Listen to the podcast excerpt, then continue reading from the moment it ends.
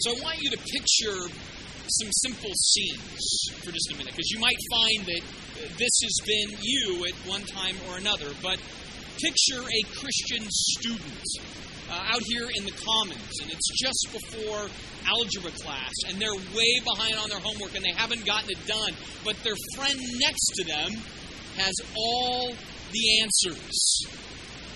It's in that scene that the battle begins. Or picture a woman who's out with her friends, and all of her friends are bad mouthing their husbands, and her husband hasn't really been great lately. It's in that scene that the battle begins. Picture a nice Christian couple that's been dating for about five months, and one night they're together, and things are getting a little hot and a little heavy, and it's there where the battle begins. Picture a Christian businessman. He travels a lot, and it's been a long, hard day, and he goes back to his hotel room, and he has nothing to do, and he grabs his laptop, and it's there where the battle begins. Picture a Christian family that hears some rumors about some local neighbors. It's there where the battle begins. See, in all of these instances and so many more, we realize that as Christians, every day, in a variety of ways, we face a battle. A fundamental, foundational, can't escape it, always there, need you just kind of take it as it is type of battle. In fact, Paul, in his book, uh, the letter to the Galatians, starts off saying this in chapter 5, verse 16. He says, I say to you, let the Holy Spirit guide your lives. Then you won't be doing what your sinful nature craves. The sinful nature, it wants to do evil, which is just the opposite of what the Spirit wants says the Spirit gives us desires that are opposite of what the sinful nature desires. These two forces are constantly fighting each other, they are constantly engaged in combat. So that you are not free to carry out the intentions that you want to fulfill. He says, Oh, but when you're directed by the Spirit, you are not under obligation to the law of Moses. See, Paul captures this scene so well, and he doesn't capture it purely as a theologian. This guy is living the Christian life. This guy knows what it's like to, to face every day and have temptations and have challenges and have difficult people and have attitudes that are internal, attitudes of others that are external toward you. He understands, and so he can say, as a practitioner, I know the battle. I know how hard it is to say no to my sinful craving, to say yes to the Holy Spirit, because they're all always at war. Always at war. He goes on, he says, Now, when you follow the desires of your sinful nature, the results are very clear. You're going to struggle with things like sexual immorality, or impurity, or lustful pleasures. You're going to struggle with following other gods. You're going to struggle with going to spiritual things that are not truly given by the Spirit, like sorcery. You're going to struggle with having a hostile disposition and a hostile attitude. You're going to be jealous of others. You're going to be jealous of what they have and you don't have. You're going to be jealous of him or jealous of her or whatever it is. You're going to struggle with that. There's going to be outbursts of anger. You're going to get mad. You're going to burst out. You're going to be selfish. It's all about you. You're going to struggle with ambition and dissension and division, envy and drunkenness and wild parties and sins like these. He says, Let me tell you again, as I have before, that anyone living that sort of life will not inherit the kingdom of God. So he says something really profound. We have this clash, we have this battle. And, and when we give into our sinful cravings, boy, that stuff really begins to, to, to, to play out when we walk in our own strength and our own fortitude, our own might, our own sense of worthiness, that's where we're going to struggle. When we get really proud when we think we have to take control ourselves, that's where this stuff's going to come out. says that's what happens when you give into your sinful cravings. But if you walk in the Spirit, he says in verse 22, the Holy Spirit produces all kinds of fruit in our lives. Things like love and joy, peace, patience, kindness, goodness, faithfulness, gentleness, and self control. It says against this there is no law. Says when you walk in the Spirit, it's all different. And I love this list because this list is less about actions and it's way more about attitudes. It's way more about internal disposition and how that plays out in our actions than it really is purely about actions. So Paul gives us this framework instantly. He says we're all engaged in a battle. So the real issue is are we walking in the Holy Spirit to deal with that? Or are we walking in our sinful cravings? Do we say, I can get it done? Or do we say we need the Holy Spirit to get it done through us? See, Paul goes to this place because he knows that is the fountainhead of everything for the Christian. You either live life in the Spirit or you just don't. You do it on your own or you do it with Him. Right? This is what Paul knows. And then he gives us encouragement as Christians. He says, Those who belong to Christ Jesus have nailed the passions and desires of their sinful nature to the cross. They're crucified there with Him, right? So, man, that stuff's dethroned, disempowered in our lives. He says, Since we are living by the Spirit, let us follow the Spirit's leading in every part of our lives, right? He says, Let us not become conceited or provoking one another or being jealous of one another. He brings it right back to live life in the Spirit. Now, why do I start in Galatians 5 to look at the story of David and Goliath? Well, it's because I'm here to rain on your story parade. That's why. Right? And here's why I say that. Uh, so often, uh, these stories that we're looking at, the way we learn them are, are, a little bit outside of the context of how they fall. We take a lot of Old Testament stories and we snap them out of their housing. Right? Because, uh, what's around it isn't as critical as the, the lesson of the story. So we pop this little lesson out. We have this little shepherd boy, David, and this giant uh, killer, Goliath. And we snap it out of its context. And then in that, snapping it out, we start to give it meaning that's outside of its context. And I say all of that because what happens in this particular story is people are taught this in Sunday school. We read it to our children and we teach it as though, well, this story is the story of an underdog. But that's not really what the story is about. Or we say, well, this is a story of courage under pressure. And while there is pressure and there is courage in the story, it's really not a story about pressure and courage under pressure.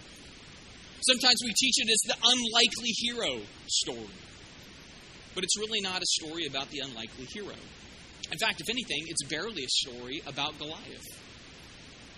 It falls into a greater, grander narrative that really has to do with two rulers one that is currently king and one that's going to be king. And this moment with Goliath is nothing more than a fulcrum to that relationship. It's nothing more than really highlighting a transitional problem between the former king and the future king. And if you take those two kings and you read the entire story, as we're going to see today, what you find is the fundamental difference between King A and King B is that King A had the Holy Spirit, but then stopped living life in the Spirit. And King B, who comes to power from kind of the throes of this Goliath story, is a king who is going to live in the Spirit, walk in the Spirit, seek the Spirit, rely on the Spirit, see life in the context of the Holy Spirit. The story of David and Goliath is actually the story of King Saul and King David. And that really, at its core, is a story of the Holy Spirit. What happens when you live in Him? What happens when you don't live in Him? What happens when you take things in your own hands versus when you leave them in God's hands? So, if anything, today is a story about the Holy Spirit His presence or absence in one's life. That's where we're going. So, to understand how we get to the story, go back to the story we looked at last week. We looked at the story of Gideon. And at the end of Gideon's story, I mean, before he kind of falls apart and sets up idols again, but remember how Israel said, Gideon, we want you to be our ruler. We want a king. And Gideon said, No, I do not want to rule you, but I do want to be remembered by you. That was his sin. The right thing was, hey, Israel doesn't need a king. The wrong thing is, but I want you to revere me for what I have done. He forgets that God has done the work. So he wants to be revered, but he doesn't want to be a ruler. Israel can't shake their love affair, though, with wanting a king. They want to be like everybody else, right? If your friend jumped off a bridge, they say, Yep, we jumped too. That's what we want, right? They want a king. And so they keep demanding a king and demanding a king and demanding a king. And finally, God says, Fine, you want a king? I'll give you a king. You're going to love this. Because you don't want me. You want some human being limited in scope and power to lead you, and he's really going to enslave you and shackle you. But if that's what you want, then I'll give you the king you want. You want a king like everybody else, I'll give you what you want. So he gives them a king. Very tall, very handsome, very uh, reluctant king from the small tribe of Benjamin, this man named Saul. And Saul was reluctant. When God says, fine, that's the king, he always had this sense of fear. He had this sense of timidity. But that's the guy that God's going to choose for Israel to point out to Israel the king is not going to do it for you, especially a king that you define. If you let me define your king, that's one thing. But Israel wants to define their king for themselves. So God says, Great, then you're going to get Saul. So then the prophet Samuel comes and he anoints Saul to be king. So in 1 Samuel chapter 10, it says, Then Samuel took a flask of oil and poured it over Saul's head. And he kissed Saul and he said, I am doing this because the Lord has appointed you to be the ruler over Israel, his special possession. And it says, And as Saul turned and started to leave, God gave him a new heart, right? And all Samuel's signs were fulfilled that day. When Saul and his servants arrived at Gibeah, they saw a group of prophets coming toward them, and then the Spirit of God came powerfully upon Saul. Right? So Saul in of himself, not necessarily, you know, a bad guy, but not really a courageous guy either. But now he has a new heart, and the Holy Spirit comes and rushes upon him, comes upon this new king of Israel. And he's going to need that immensely. Because he's but a man. Here's the challenge with King Saul over the course of time. King Saul does what it's so easy for all of us to do. King Saul gets busy. King Saul gets preoccupied. King Saul gets practical. He gets stressed out. He starts to get angry. He gets impatient. He doesn't always love God's timing. He wants His timing. He doesn't always like how God is choosing to do things. So he says, I need to get more involved. I got to just roll up my sleeves and get into this mechanism here and make sure that it goes the way I want it to go. See, that's what Saul starts to do. Even though he's got the Holy Spirit, he starts to do this. Now, understand in the Old Testament, it's not like the New Testament. One of the great blessings of being in Christ in the New Testament is once the Spirit, once the Spirit's in you, He's there to stay. In the Old Testament, the Spirit could come and go as He saw fit for purposes that God had orchestrated or ordained. So the Holy Spirit is upon Saul to do certain things. But over the course of time, like I said, Saul became more a man of thought than he was of prayer. He was more about doing kingly things than dwelling with the one true king of Israel, who was God. He became really preoccupied with consulting people a lot, right? He would consult all the way to witches in Endor who didn't even know or love God. He wanted to conjure spirits from the dead to consult with, much less all the humans that he consults with, because he, he, he figured, well, that gets more done than consulting with God. See, these are all the things that get wrapped into his life. And so when he does that, he becomes imprisoned by fear, by pride, by control, by disobedience. Right? All these things are true of the man who fails to walk in the Spirit. These are true of anybody who fails to walk in the Spirit. Now, sometimes you can even be doing it for good and righteous reasons in your mind. I'm just going to be more legal. I'm going to abide by law more. Well, that just has a whole different corrupting influence where you're not kind, you're not compassionate, you're not gracious, you're not forgiving, uh, you're harsh. So it doesn't matter if you go to radical immorality or radical morality without the Holy Spirit. You're, you're, you're, in, you're in big trouble. Big, big trouble. And that's exactly what happens here. And God sees Saul. He says, Enough.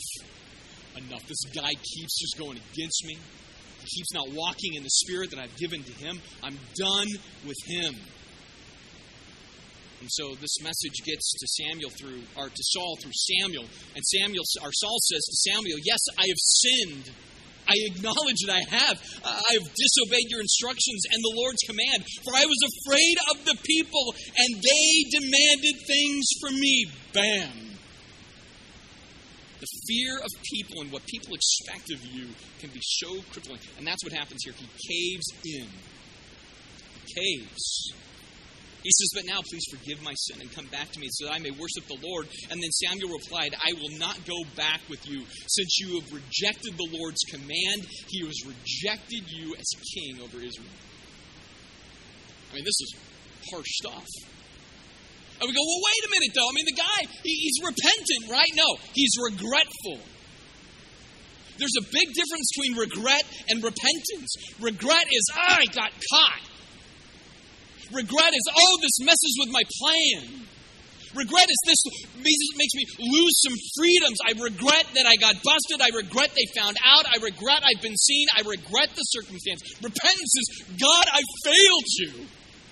Forgive me. And if there is that man, God takes you and forgives you and wipes your guilt and shame away, and you are completely cleansed. But that's not what he's doing. He just says, Man, my circumstance is awful.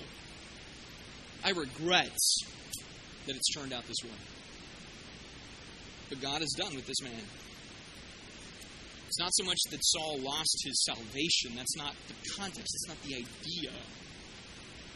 It's just that the Holy Spirit is no longer going to reside with him in the same way. In fact, we're going to get to just how dramatic that is. And you have to understand, this doesn't just affect Saul. Even Samuel, who anointed him as the first king, is devastated by this. He just can't believe that this is how it's gone down.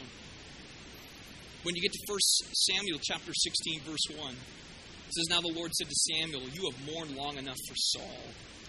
I've rejected him as king of Israel. So fill your flask with olive oil and go to Bethlehem, for find a man named Jesse who lives there, for I have selected one of his sons to be my king. Now I want you to look really closely what's unique about that. Saul was the king of the people this young man, whoever he is, is going to be God's king. Notice that? My king. I gave them their king. And their king didn't want to walk in the Spirit, even though I gave the Spirit. Their king didn't want to walk in the law, though I gave the law. Their king didn't want to give me credit. That's fine. I'm going to remove him, and I'm going to give them my king, my choice. So he's going to go to this little town of Bethlehem and find God's king. And as he goes, he's going to find that God's king is going to look very different. Very different than any king that he or anybody else in Israel would choose. So Samuel goes and he meets Jesse and he begins to meet the sons of Jesse. He goes to the very first son, right, in verse 6, and he thought, surely this is the Lord's anointed. I mean, this guy's got to be it. He's the oldest son of Jesse. He's handsome. He's tall. He's good looking. He's rugged. He's all these things. But we see that God looks a little differently. It says, The Lord said to Samuel, Don't judge by his appearance or his height, for I have rejected him. The Lord doesn't see the way that you see. People judge by outward appearance, but the Lord looks at the heart. Right? All of this is critical to understanding the story of David and Goliath. If you don't understand this right here, the rest of the story is just, oh, that's nice. It's the underdog story. That's all it is. Well, without any intentional message behind it. Here you start to see the intentional message shape up. And this is valuable for us because you know what? Again, we are so um, written on by our surroundings that this message has to speak to us to say, hey, are you looking with God's eyes? Because we look with earthly eyes all the time. And I'm not saying earthly eyes are sinful. I didn't say worldly, I said earthly. We look with earthly eyes all the time. We look for people to lead us and we ask the questions well, do they have character? Do they have good communication skills? Uh, are they competent? right? Do they have good chemistry working with others? Do they have the right education? Do they have the right background, the right resume, the right references, the right history? These aren't bad things. Because in the end, what we want out of said person is a producer. Right? We want to choose somebody that's going to produce for us the results we desire. So we go through our whole laundry list of what they need to be. We look with earthly eyes. God does not want a producer in his king. You ready? He wants a follower. God doesn't want a producer, God wants a follower because God knows that the health of his nation, the health of his bride, the health of his family, the health of his chosen people is not going to be found in a producer, but in one who says, I'm a follower. In one that constantly looks to God, in one that constantly seeks His strength, His wisdom, His insight, His power, His presence. That's what God wants in His king, not their king. That's why he says he's going to be my king. I'm looking for that heart. That's how God looks. See, there's a difference between useful people and people who want to be used. There is a difference. Useful people keep control in, in, in their corner. I'm going to be useful. I'm a volunteer. I'm useful. To be used says, hey, use me. I'm a servant. I'm not in control. I'm not claiming control. I, I, just want to be used. I just want to be a conduit. I just want to be a vessel. Useful people want acknowledgement. People that are willing to be used of God don't need any notoriety. And so God wants somebody who is desiring to be used, not just useful. He doesn't want a producer as much as he wants a follower. See, there are plenty of smart people, strong people, and stubborn people in the world to get things done. There's plenty. But God wants a surrendered, seeking, spirit driven man. Who then, from being seeking, spirit driven, right, hungry for God, from that, then they can be strong in all the right ways. They can be stubborn on all the right things. They can be smart with all the right wisdom. Because now it's God's thing, it's not their thing. It's a heavenly mind, not an earthly mind. It's all about Him and it's not about them. That's what God needs. And God wants to look at the heart and He wants to find the right heart because He knows, you ready? The heart is what? The well spring of life. That's what the Bible says. Right? Out of the abundance of the heart, the mouth speaks, Jesus said. Out of the abundance of the heart, we live. We do. We act. We think. And Paul knows this too. He says, Oh, now there's a battle. There's the Holy Spirit living in there. And then there's this other junk you picked up over the course of time. And they're going to fight against each other. And what I want is the Spirit to uh, envelop all of that and, and govern all of that stuff. But it has to be a right heart. Right? A heart connected to the Holy Spirit is unstoppable. Unstoppable a heart disconnected to the Holy Spirit, you ready? Is just unpredictable. You never know what it's going to do next. Sometimes it chooses the right thing, sometimes it chooses the wrong thing, sometimes it's really kind, sometimes it flips out. You never know what you're coming home to. You never know what's going to come to work the next day. You never know what kid is going to walk in the door from school, right? If it's not spirit directed, spirit led, spirit entrenched, it's just unpredictable. And Saul is going to be an unpredictable guy. Well, the story goes on for Samuel chapter 16. This is in the same way all of seven, all seven of Jesse's sons were presented to Samuel, right? So is it the first one? No, that's not the king. Right? That's where we're at. God wants a heart. Right? Oldest not it. Next one's not it. Next one's not it. Next one's not it. Goes through all seven. And then Samuel said to Jesse, The Lord has not chosen any of these, right? And then Samuel asked, Are these all the sons you have? And then they said, Well, there, there is still this youngest one. He's out in the fields watching the sheep and the goats. So he said, Send for him at once, Samuel said. We will not sit down to eat until he arrives. So Jesse sent for him. He was dark and handsome with beautiful eyes. Which I'm like, really? Is that like, oh, look at those eyes? Um, is that really what he thought? Like, man, good looking. Like Justin Bieber would be jealous. All right. So He's dark and handsome and beautiful eyes, and the Lord said, This is the one. I want you to anoint him. Now, this isn't because of his appearance. You look and go, but it just said he's handsome and dark and Justin Biebery and all that. Like, God chose him for his good looks, right? No, God's already said it's not the good looks. I am choosing him because he has a desperate heart. He has a desperate heart. He wants God. And you see this in David's life later, right? I mean, you just read the Psalms and you see a guy that's desperate for God, right? I mean, like, think about the things that he does. It's just like, God, I just want you like a deer pants for the water, so my soul longs for you. I mean, this guy was desperate for God. He wanted God. Enjoy, uh, God would say, Seek my face. And David says, My heart leapt in my chest. Oh, Lord, your face I seek. He just wants God. He has this insatiable appetite for God. Even in his repentance, when he blows it in sins and just his life is skidding across the runway of his existence, he still cries out to God, Oh Lord, the God of my mercy, forgive my deep sins. He says, Don't take your spirit from me. He just wanted presence. He wants God. He's desperate for God in his pain. What does he say? My refuge and my deliverer, my God, my comfort, my rock.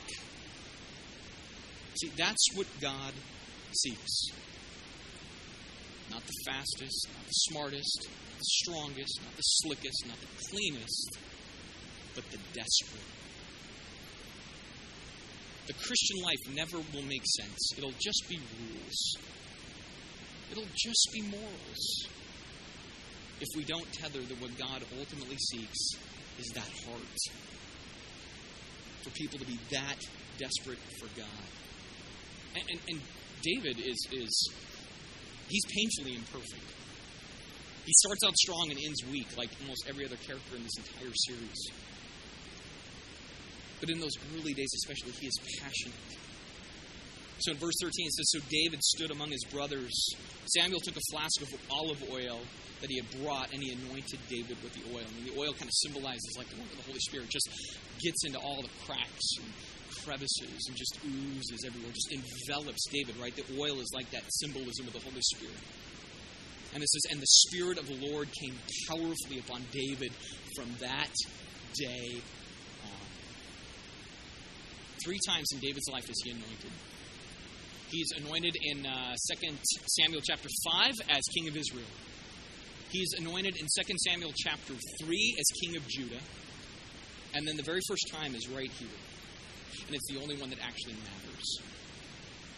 Because this is not with the title, this is with the Spirit of the living God. This is with empowerment. Not just simply pedigree or uh, bragging rights or here's my label. It's just spirit fueled person. Because a spirit fueled, spirit submitted, spirit led, spirit wanting person is more powerful, confident, peaceful, certain, or equipped than any other person on the planet. They just are, right? Because if you're not led of the Spirit, then basically uh, you're just cleaving to every earthly tool at your disposal. And those are going to work as hard as you work. They're going to last as long as you last. They're going to be as good as you know how to wield them. And they're going to stop and give up at some point because they can't carry you all the way through. Where the spirit filled person is limited only by God's agenda for their life. God says, I'm going to give you the Holy Spirit to go do this thing, and you've got everything you need to go do it. You don't have to stress out about that. You just go do it. Right? That's the real big idea for David's life. And so the Spirit, again, rushes upon David, right? Came powerfully upon him on that day. Very next verse. You know what happens, though? The Spirit of the Lord departed from Saul. That's what that is. Right? So, David, kind of a nobody, just out tending sheep. God says, That's the heart I want. That's the heart I can use. That's the life I can bless. I'm giving my spirit to that man. And that guy that's king, that guy, we're done. And I'm going to pull the spirit from Saul. And not only that, it says, And then God sent a harmful spirit from the Lord to torment him. That's a drag right? So not only do you not have the comfort, the calm, the serenity, the hope, whatever from the Holy Spirit, now you've got somebody that just jacks with your day. All the time, because it's fun. He has no guide, he has no peace, he has this problem. And so Saul, he melts down.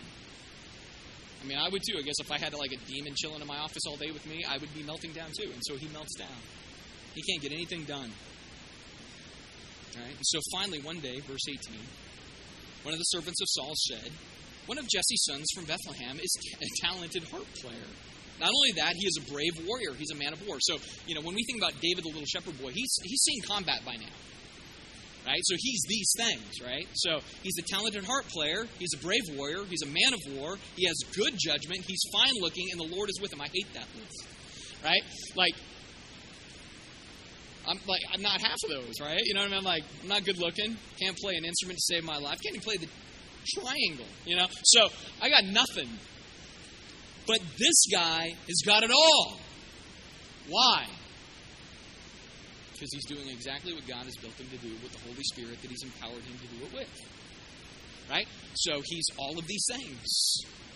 So Saul sent messengers to Jesse and said, Send me your son David, the shepherd. So David went to Saul and began serving him. Saul loved David very much, and David became his armor bearer. So, what a weird scene. Here's this hidden king, right? Uh, David's not ready to be king yet. He's anointed to be king. He's not ready to be king. So he's a king hidden away, right? He's not even like keeping a secret, like, oh, I know who's really in charge. I'm in charge. He doesn't think that.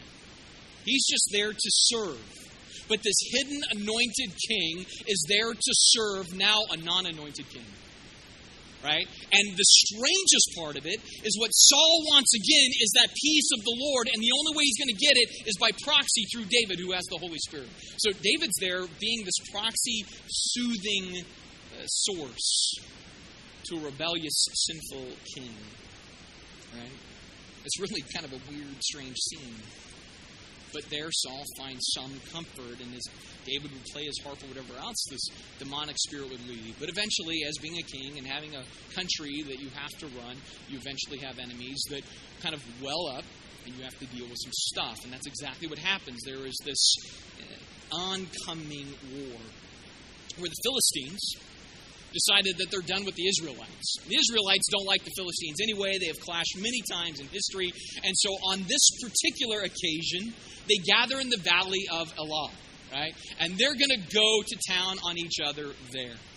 And as they go to war, so Saul takes his army, and the Philistines have their army, and they converge onto this location. And as they're there, there's quite a sight that emerges in chapter 17. It's a man named Goliath. Right? This is why the David and Goliath story starts to make sense. Then Goliath, a Philistine champion from Gath, came out of the Philistine ranks to face the force of Israel. He was over nine feet tall, or as Abby said, ten feet. Um, he was over nine feet tall. He wore a bronze helmet, and his bronze coat of mail weighed 125 pounds. He also wore bronze leg armor, and he carried a bronze javelin on his shoulder. The shaft of his spear was as heavy and thick as a weaver's beam, tipped with an iron spearhead that weighed 15 pounds. His armor bearer walked ahead of him, then, carrying a large shield. Now, this is not how they fought at all. This was not like, oh man, this is how everybody was decked out. You didn't do this. This is psychological warfare. Right? So you got this giant, enormous body, just Andre the Giant, and some of you don't even know him, which breaks my heart. Uh, so, you know, comes stomping out, right? And he is, I mean, you got to imagine, here is the, the, the Mideastern sun, right? Just raining down on this environment, and you see nothing but just this shiny bronze come lurching forward. The whole thing's designed to melt your heart right? The whole thing is basically a whole ton of gadgets designed to right there slay the spirit of Israel. Right there where they'll just be like, never mind, we can't do this. And then he begins to speak. It says, Goliath stood and he shouted a taunt across at the Israelites. He says, Why are you all coming out to fight?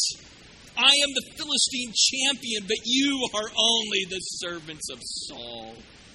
Choose one man to come down here and fight me. If he kills me, then we will be your slaves. But if I kill him, then you will be our slaves. He says, I defy the armies of Israel today. Send me a man who will fight me. And see, when he does this, he's got a lot of things going on. First of all, he says, I, I, I question your resolve. Really? You're going to come and fight? Why don't you come and fight? Right? Then he educates them. Here's how we're going to do this I'm going to fight one of your guys. So he's, he's already taking control of the entire battlefield, right? And then he insults their king. Oh, you're just the servants of Saul, which makes Saul just a servant too. I'm better than your king. And then the last thing he does is when he says, I defy the armies of Israel. Literally, what he's saying is, here's your line. Your God's name is in your line. I just crossed your God and your line. It's like he gave them the double finger. Boom! That's what he does. That's all he does. He's just totally defying them, totally taunting them. But this is Israel, the chosen race of God, right? The nation where God dwells. These guys aren't going to stand up for that, right? They're not going to just sit down and cry and go home, are they? Well, verse 11, when Saul and the Israelites heard this, they were terrified and deeply shaken. Right? So he stomps out, he defies God, and they're all afraid. Why? Well, because Saul had he been a king who obeyed God and still had the Holy Spirit, would see this whole thing differently. When you're spirit led, you realize, whoa, God's on my side. When you're thinking, no, no, no I got to get real practical here. God's not on my side. I got to figure this out. Boy, you're going to get really, really nervous really fast. You're going to start going through, oh, what do we do? What do we do? What do we do? Do I run? Do I do this? Do I do this? Who's our biggest guy? I need to know the biggest guy. Who's going to die? Um, you know, like, you're going to do all of that when you're not led of the Spirit. So he's not looking with spiritual eyes, he's looking with very realistic eyes, practical eyes. And with that, he has very realistic and practical fears. But, but notice how the, the story is, is, is shifting, right? When Saul and the Israelites heard this, they were terrified and deeply shaken. But then there's this weird little side story in verse 17. But then one day Jesse said to David, this is all in the storyline. He says, Take this basket of roasted grain and these 10 loaves of bread and carry them quickly to your brothers and give them 10 cuts of cheese to the captain, right? So take all of that. See how your brothers are getting along and bring back a report on how they were doing. Because David brothers, uh, they were with Saul and the Israelite armies fighting against the Philistines. See, here's why this little part of the story exists. David didn't wake up one day and say, Today is the day I become a hero. It's just another day for him. Now, David had seen combat. We've already learned that he was a man of war and he was skillful in that way. So, again, but on this particular battle, he's just not called to war. He's just at home helping his dad, keeping up the ranch, so to speak. But it's on this day that God says, no, no, no, this is where it's going to be different. The day that you go to deliver hoagies. When you don't expect it, is what I'm going to do. And here is the key. I look at that, and I, I remember I kept looking at the story, and, and I, am like, well, what was it? What was so unique about that day? And I really have come to the conclusion there was nothing unique about it. There was not one single thing unique about the day, but what is unique is that David was always prepared for if a day came right? So he always sought to walk close to the Lord. He always sought to honor God. He always wanted to be led of the Spirit. So then when a particular a moment erupts into his life, he's prepared. Don't ever think that you can quickly muster. You have to always be ready. And when you're ready, that's when God can use you. If you're always waiting for God to use you and that's when you're going to get ready, you're going to have problems. David was always prepared. He was always ready. He wasn't trying to find true greatness. God just knew he could use him for greatness, and that was the day. Because David was ready. David was the seeker of God. And so in verse 20 it says he arrived at the camp just as the Israelite army was leaving for the battlefield with shouts and battle cries. So basically they'd line up on each side, right? We have spirit, yes we do. We have spirit. You know, so that's and they do it back and forth battle cries back and forth, right? Even though Israel's like, we got spirit, yes we do, right? So that's what they would do. They shout back and forth, right? So soon the Israelite and Philistine forces stood facing each other, army against army.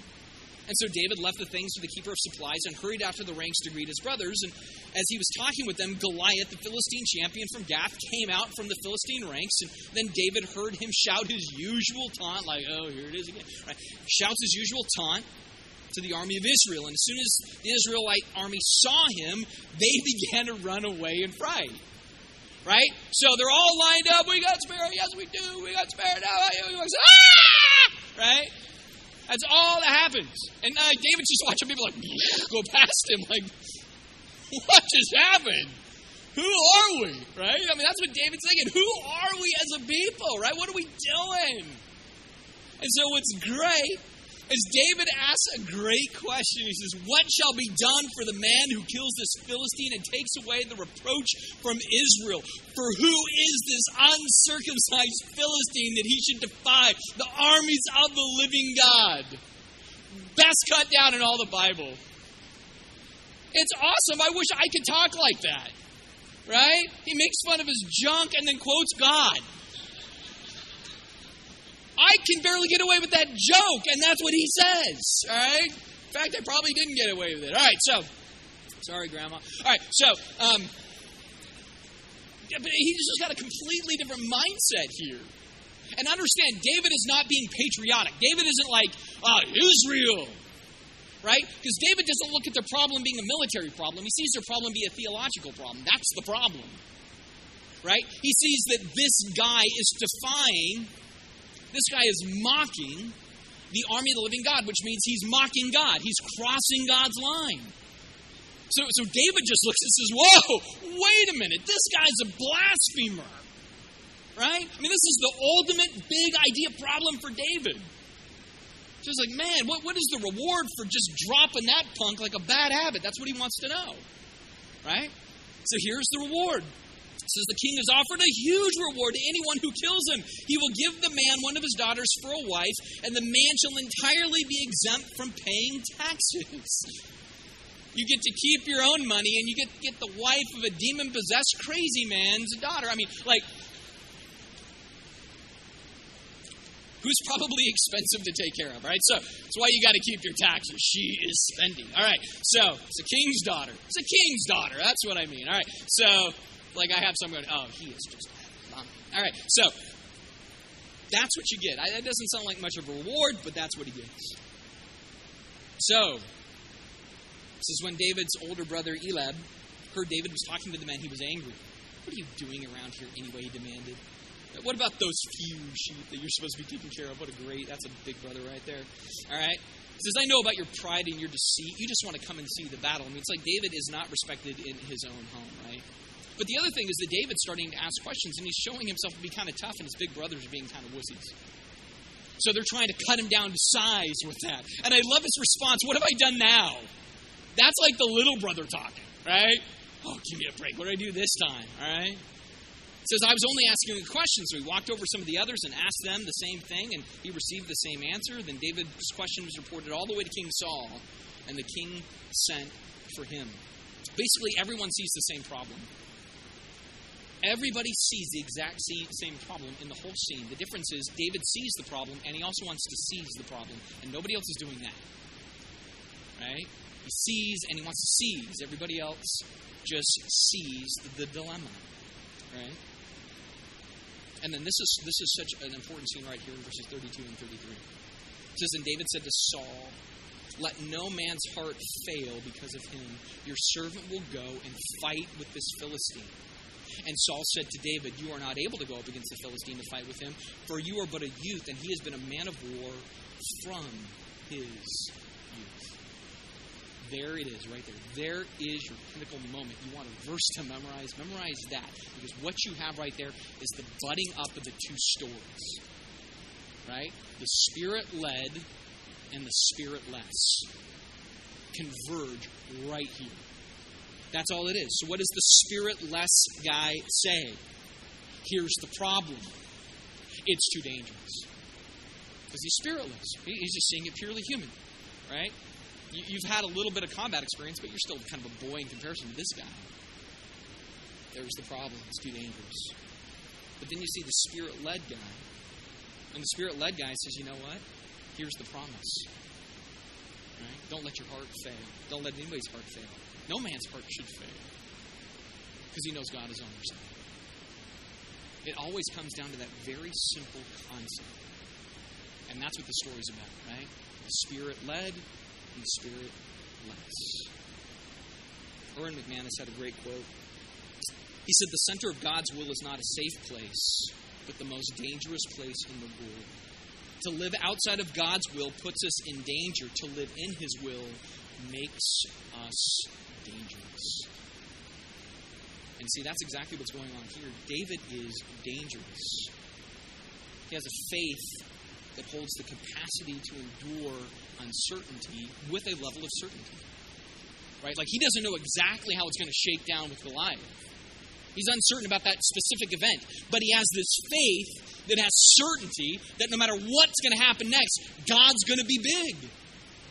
Even though David doesn't even know what that means for him personally, God's going to be big on the part of Israel. And so, David in verse 34, he uh, persisted with his argument.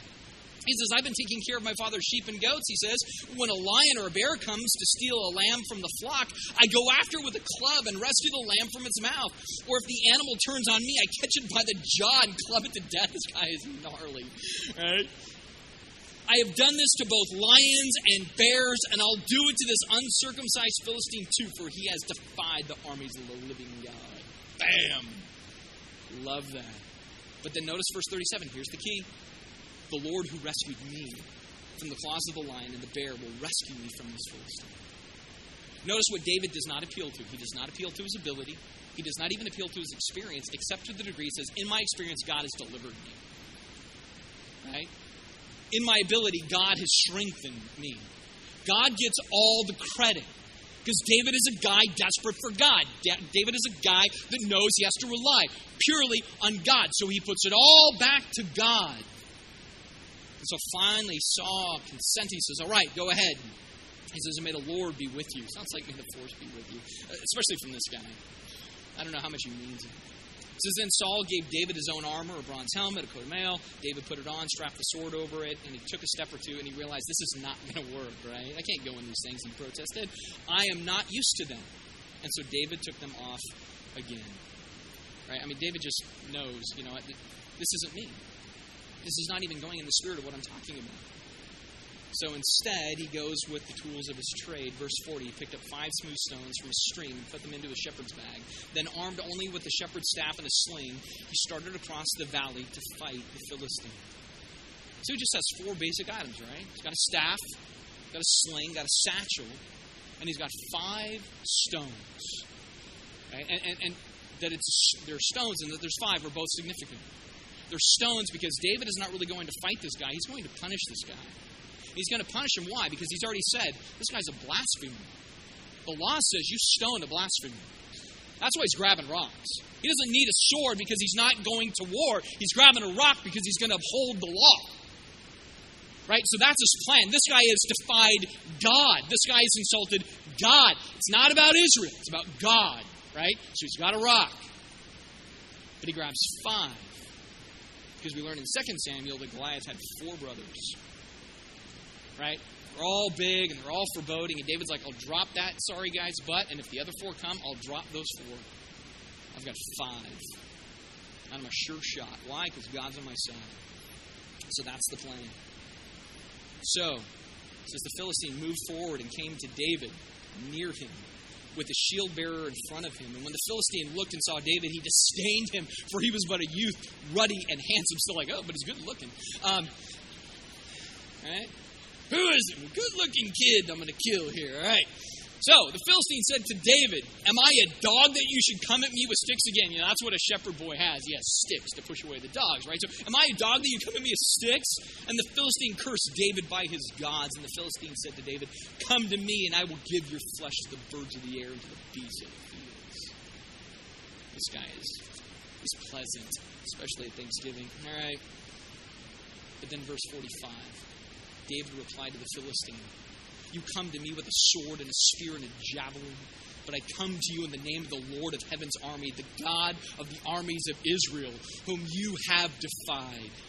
Today the Lord will conquer you, and I will kill you, and I will cut off your head, and I will give the dead bodies of your men to the birds and the wild animals, and the whole world will know that there's a God in Israel. And everyone assembled here will know that the Lord rescues his people, not with the sword and the spear, for this is the Lord's battle, and he will give you to us. I mean, David is on it, man. He is on fire right? Because he is anointed of the Spirit. I mean, he's like, you want to throw, we're going to throw. And not only going to kill you, I'm going to cut off your head, I'm going to kill all your guys, they're going to feed the animals. Woohoo! That's David. I mean, he is ignited, man. He is just on fire. He's like, you got a bunch of gadgets, I got God. And he's mad at you. Buckle up, old man. That's what he says. It's in Hebrew, it's hard to see. All right. Verse 48 As Goliath moved closer to attack, David quickly ran out to meet him, and he reached into his shepherd's bag, and taking out a stone, he hurled it with a sling and hit the Philistine in the forehead. The stone sank in, and Goliath stumbled and fell down to the ground. Then David quickly ran over, pulled Goliath's sword from its sheath, and David used it to kill him by cutting off his head. We always forget that part of the story with the kids. And he hit him with a rock and he fell. And quick, move on. Get to like Psalms. Quick, run. Um, but, but notice the vernacular, for he had no sword. I mean, this is one of those themes that we've seen throughout our stories, right? Like, like Abraham has the blade lifted, and then God stays his hand, says, "No, I'm going to do it a, a, different way." Or Moses triumphs over the Egyptians with just a rod held out, and they all drowned in the sea. Or Joshua, it's just a trumpet blast that brings down the walls. Or Gideon, right, with just the shout and 300 torches. It's like God loves to deliver in very strange ways, and so even here, God triumphs through David with a sling and a stone. Right? And he says, All right, this is it, man. You, you have defied the living God. This is blasphemy. And God takes his name as holy. And then he takes the enemy's sword. And he takes off his head. When the Philistines saw that the champion was dead, they turned and they ran. No kidding. Right? And the men of Israel and Judah gave a great shout of triumph and rushed after the Philistines. Bodies of the dead and wounded Philistines were strewn all along the road, right? Everybody's eating that day. That's what David promised. And then in verse 54, David took the Philistines' head to Jerusalem. Right? So it wasn't just like he locked them off and left it there. He took it as a trophy. And understand, we go, oh, Jerusalem, the city of David. Not yet. Uh, Israelites did not control Jerusalem when David does this. So what David does is he goes to his enemies, holds up Goliath's head, and says, I'm coming. That's what he says says, I'm coming for you. I'm coming for this city. Now, again, he doesn't do this as some bloodthirsty warrior. He does this because, go back to his thing. You have defied the living God. You have mocked the living God. You oppose the living God. This is a theological conviction for David. You're against him, and I'm for him, and his Spirit's upon me to do this thing. And so we look at that and go, oh, man, finally, Israel's going to be on the right track. Right? Everybody's going to be happy. This is the happy ending to the story, right? David wins over Goliath and everybody's satisfied. Well, this is when the victorious Israelite army was returning home after David had killed the Philistine. Women from all the towns of Israel came out to meet King Saul, and they sang and danced for joy with tambourines and cymbals, and this was their song Saul has killed his thousands, and David his ten thousands. oh. It's a good thing Saul's not some demon possessed whack job or anything, right? That's it's going to go well verse 8, when Saul heard this, it made him very angry. He says, What is this? They credit David with 10,000 and me with only thousands. Next thing you'll know, they'll want to make him king. Like God. All right. So from that time on, Saul kept a jealous eye on David. Here, here's the first thing about this um, a life outside of the Spirit's leading, leading rather, life outside of the Spirit's leading becomes all about me. So that's what's happening here. So God's just delivered Israel. David, who, you know, not only went into battle against a pretty fierce foe, but goes into battle without any kind of real weaponry, wins, gives God all the credit, but all Saul can think about is himself. When you're living in a life apart from the Spirit's guidance, it becomes all about me. So it says the very next day, a tormenting spirit from God overwhelmed Saul, and he began to rave in his house like a madman. David was playing the harp as he did each day, but Saul had a spear in his hand, and he suddenly hurled it to David, intending to pin him to the wall. But David escaped twice. I, I look at that, I'm like, first of all, like David stuck around a second time, impressive. Um, but then here's another thing about life outside of the Spirit's leading it becomes about hurting those who hurt me right? So I'm, I'm, not walking in the spirit, I'm walking in the flesh. When I'm walking in the flesh, the first thing is it's all about me. I don't want to say it's all about me. I want to say how they're all stupid. It's all about them being stupid, which is really all about me. And the second thing is, well, they've hurt me. So I want them to be hurt. I want to send them a nasty email. I want to say something about them. I want to yell at them. I want to inflict pain. I want to take something. Because my, my plan is to hurt them. I want them to suffer as I've suffered. But then you also see a spirit led life in David where he sticks around twice. He doesn't run away. He's like, I don't know what's going on. He probably was just throwing at something behind me. You know, I don't know what David's motives or his thinking was, but he stays in the pocket. Well, then it says, One day Saul said to David, I am ready to give you my older daughter as a wife, but you must prove yourself to be a real warrior by fighting the Lord's battles. For Saul thought, I'll send him out against the Philistines again and let them kill him rather than doing it myself. A life outside of the Spirit's leading becomes all about using others for my purposes if they serve me. So he's going to use his own daughter to try to kill David. He's conniving now. But I'll use other people if it gets what I want. But then notice David who am I? And what is my family in Israel that I should be the king's son in law? He says, My father's family is nothing. I mean, like David, this is a spirit led life. So even when somebody's plotting against you, David's like, oh, who, I, am not even worthy to be related to you. And you're like, wait, he's crazy. He wants to kill you. Well, David has a humble spirit. He's showing the fruit of the Spirit. Says, in the meantime, after Saul says, all right, we're not going to marry you after that daughter we'll do something else. In the meantime, Saul's daughter, Michal, had fallen in love with David, and Saul was delighted when he heard about him. Here's another chance to kill him at the hands of the Philistines, Saul said to himself. So he said to David on that day, Today you have a chance, a second chance to become my son in law. Here's the next thing about a life outside of the Spirit's leading uh, assaults the greatest commandment of all, which is love. Right? Here, it's all he's doing. Oh, my daughter loves him. Uh, how do I use that? How do I use love to have revenge? How do I use love to make it all about me, to hurt those who hurt me because I'm insecure, I'm impetuous, I'm upset? So, verse 22 Then Saul said to his men, says, says uh, Say this to David, the king really likes you, and so do we. Oh, that sounds great. Sounds like junior high. All right? So, why don't you accept the king's offer and become a son in law?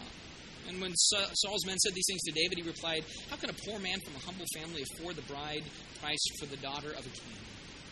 David is still so humble. In fact, if anything, when you're led of the Spirit, it's love, joy, peace, patience, kindness, go back to the fruit of the Spirit. That's all David's displaying. Why? Because it's a life led by the Spirit versus Saul, which is a life led away from the Spirit. So, when Saul's men reported back to the king, he told them, Tell David that all I want for the bride price is 100 Philistine foreskins. What a weird price, right? So, because I just want vengeance on my enemies, right? Because what Saul really had in mind is that David would be killed in the fight. David was delighted, though. Why? Because he's led by the Spirit.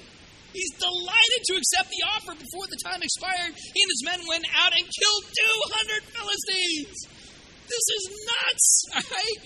Then David fulfilled the king's requirement by presenting all the foreskins to him. That's a stringer of 200 nasty little things.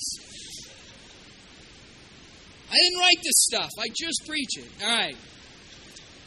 Like that is like if some guy comes, I would like to marry honor. All right, here's what I want. Um, it's an awesome deterrent, though. I'll tell you what. It's 198, bro. You didn't try hard enough. All right, so. But David did it. And then Saul realized that the Lord was with David and how much he realized his daughter Michal loved him. Saul became even more afraid of him, and he remained David's enemy for the rest of his life. I mean, again, you, you see here where it's just again a life void of the spirit. It's vengeful, it's angry, it's afraid, it's it's enslaved. It's just enslaved. A life outside of the Spirit is enslaved. That's all it is. But the difference between Saul and David is seen in 1 Samuel 18 14. It says, And Saul, or in David rather, behaved wisely in all his ways, and the Lord was with him. That's all it comes down to. One man said, I want to walk in the Spirit. The other man said, I want to walk in my own sinful cravings. I want to do my thing. I want to do God's thing. I want to seek my wisdom. I want to seek God's wisdom. I want to respond in my ways. I want to respond in God's ways. I want to exhibit these fruits. No, I want to exhibit these uh, indiscretions. That's all this whole story is. Goliath is just sort of the center pin again to exhibit that truth. And so the difference is acting wisely pleasing the Lord or acting foolishly and going against the Lord. That's the big idea. Here's the sad thing David didn't always act surrender. You can't just look at this and say, oh, so if I start out young and I do it well and I go well for a year or two years or three years, it's like autopilot. And then it's just like the Holy Spirit's got to control me and I have no control of myself. He just does. It's like I'm, I'm possessed by the Spirit, right? No, you have to engage the Holy Spirit. And there's a season in David's life where he does not engage the Holy Spirit. And he sins and he commits adultery and kills the husband. And in 2 Samuel chapter 12, verse 9, it says, Why have you despised the word of the Lord, and you've done evil in his sight? So this is King David, the guy that was getting it all done, is now not getting it all done. He says, You have struck down Uriah the Hittite with a sword, and have taken his wife to be your wife, and you have killed him with the sword of the Ammonites. Therefore, the sword shall never depart from your house, because you have despised me and taken the wife of Uriah the Hittite to be your wife. It says, Thus says the Lord, Behold, I will raise up evil against you out of your own house. Now, there's a whole story behind that, but again, I read it only for this one reason, which is don't think again that you can be on autopilot and it's going to be fine. You have to keep going to the well. You have to keep drawing off the Spirit. You have to keep seeking out. You have to keep wanting Him. And that is the message of the Christian life. Romans chapter 8, and I'm closing with this. So, so there is now, therefore, no condemnation for those who belong to Christ Jesus. And because you belong to Him, the power of the life giving Spirit has freed you from the power of sin that leads to death. So that's what you got. You got the Holy Spirit. You have what you need. You have all the strength that is needed to be. Therefore, He says, Dear brothers and sisters, you have no obligation to do what your sinful nature urges you to do. He says, For if you live by its dictates, you will die. But if through the power of the Spirit you put to death the deeds of your sinful nature, you will live. For you who are led by the Spirit of God are children of God. For you have not received a spirit that makes you fearful slaves. Instead, you've received God's Spirit when He adopted you as His own children. Now we call Him Abba, Father. I read that for this reason. And again, I close with this. If there's anything that we must embrace and strive to master in our Christian life, it's not better character. It's not better morals. It's not more rules. It's not being well groomed and well refined. Those are all plenty good, nice, and fine if it's derived from the core, which is a life in the Spirit if it's that thing where every day, many times a day, you say, Jesus, I need you. Spirit, live through me. Spirit, speak through me. Spirit, do your thing in me. Spirit, bring your fruit in me. Spirit, live your life in me. That is the difference. The Christian life was not a set of extra rules on top of the Old Testament rules. What the New Testament says is, whoa, all those rules don't matter if you apply this one thing, which is life in the Spirit daily dependence, daily begging, daily seeking, daily wanting, daily saying, I just need you to live your life in me, to bring this life out of me that you promise. Again, uh, so often we're running around trying to do, do, do, refine, act, and be, but we don't do it with the strength that He's given. We need to get back to the strength. This is this thing I know in my life in the last several months. It's like that has become my prayer dozens of times a day. Holy Spirit, do your work. Holy Spirit, draw me in. Holy Spirit, speak to my life. Holy Spirit, make me passionate.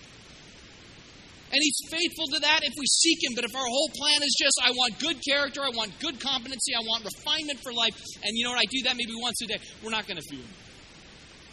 We're not going to have it. We're not going to sense it.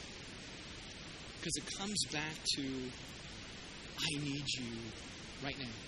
Oh, and right now. Oh, and, but, and, and right now. I need you right now. And in other words, what we need to do is, as Paul says, uh, be in step with the Spirit. Every step, I need you now. I need you now. I need you now. That's the difference between Spirit led and Spirit led. Let's pray together. Jesus,